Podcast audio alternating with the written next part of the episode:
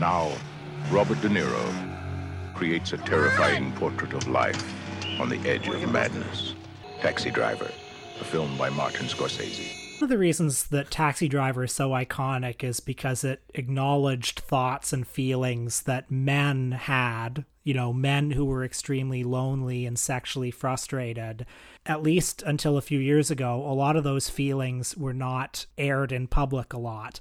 Paul Schrader has talked a lot about how basically he wrote this movie as an exorcism for feelings that he was having about women at that time, you know, a, a time when he was in extreme isolation. I think for a lot of particularly men who have seen this movie over the years, it feels like an airing out of a certain secret knowledge. I don't think it does anymore. Travis Bickle's thoughts and ideas and feelings. He says some very disturbing things about women over the course of the movie. Like there's that scene where he says women, they're like a union. Or when he's, you know, yelling at Cybill Shepherd later on, he says, You're in a hell and you're going to die in a hell like the rest of them.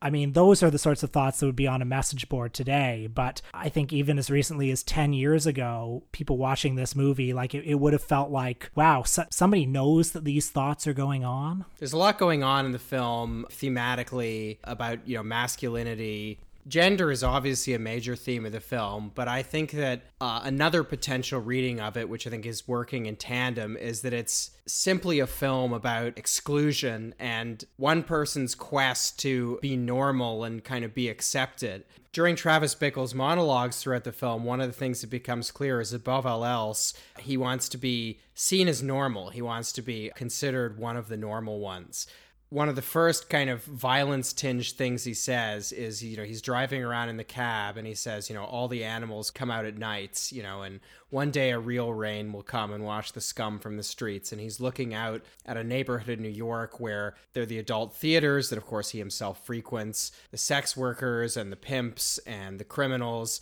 And of course this is in many respects, the world he himself inhabits, but he knows that it's not the upright, respectable world that he wants to inhabit. He's somebody who is almost completely lacking in any sense of self. He attempts to appear normal, but his attempts to appear normal towards other people are completely derivative. He's just sort of going through the motions of like things he's seen on TV or things that he thinks are kind of expected of him. He has no real sense of self underneath it all. And One of the things he says that I think is most striking, you know, he says, I believe someone should become a person like other people which on the surface is such a simplistic statement, but which I think conveys so much about the feeling of exclusion that is really central to the character. Something the movie articulates is that things that come easily to some people don't come easily to others. It's hard to make a human connection, for some people at least.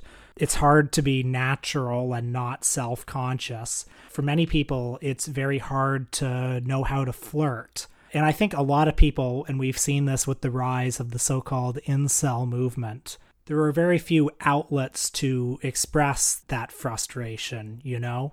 if you are somebody who is, for example, a virgin at age 25, that can be a very difficult and potentially even traumatic thing to carry around with you. I think one of the reasons this movie was so, you know, resonant and popular for so long is uh, that for a lot of people, it, it articulated those those feelings that are deeply unfashionable to have. Though it's not as didactic as Joker and not as kind of, uh, you know, clear in its moral thesis I do think Travis Bickle's uh, kind of material circumstances uh, are something the film makes us aware of. There was a particular visual that I'd never noticed that's so easy to miss, which I think speaks to this. Throughout the film, we see Travis Bickle go to a restaurant where he kind of meets with various other people. You know, there's this council of like sad bastards that work at the uh, the cab company uh, who are the closest thing to kind of human connection that he has. And there's a scene where he's talking to them and he keeps getting distracted. And he puts some seltzer in the water that's on the table in front of him. And as the bubbles kind of satisfyingly fizz, the camera zooms into the seltzer. And if you look very closely, you can see there are impurities in the seltzer. There are little tiny specks of dirt floating around in the water. And I think this is emblematic of Travis Bickle's inability to escape the grime and poverty that's all around him. There are many things at the root of his anger and alienation and his sense of otherness from society, but this, in some ways, I think, is foundational to it all. uh, his feeling of being caught in this ugliness and grime and being completely unable to account for it rationalize it understand it in any kind of wider you know social or ideological way he knows it's bad he knows it's uncomfortable he knows there are people that live lives considered normal and upright and he wants to sort of be among them but he has no language for moral outrage or even explanation available to him beyond that. So by the end of the film, violence is kind of his only recourse. This elaborate fantasy where he gets to play the hero in his own story that he erects for himself is his only recourse.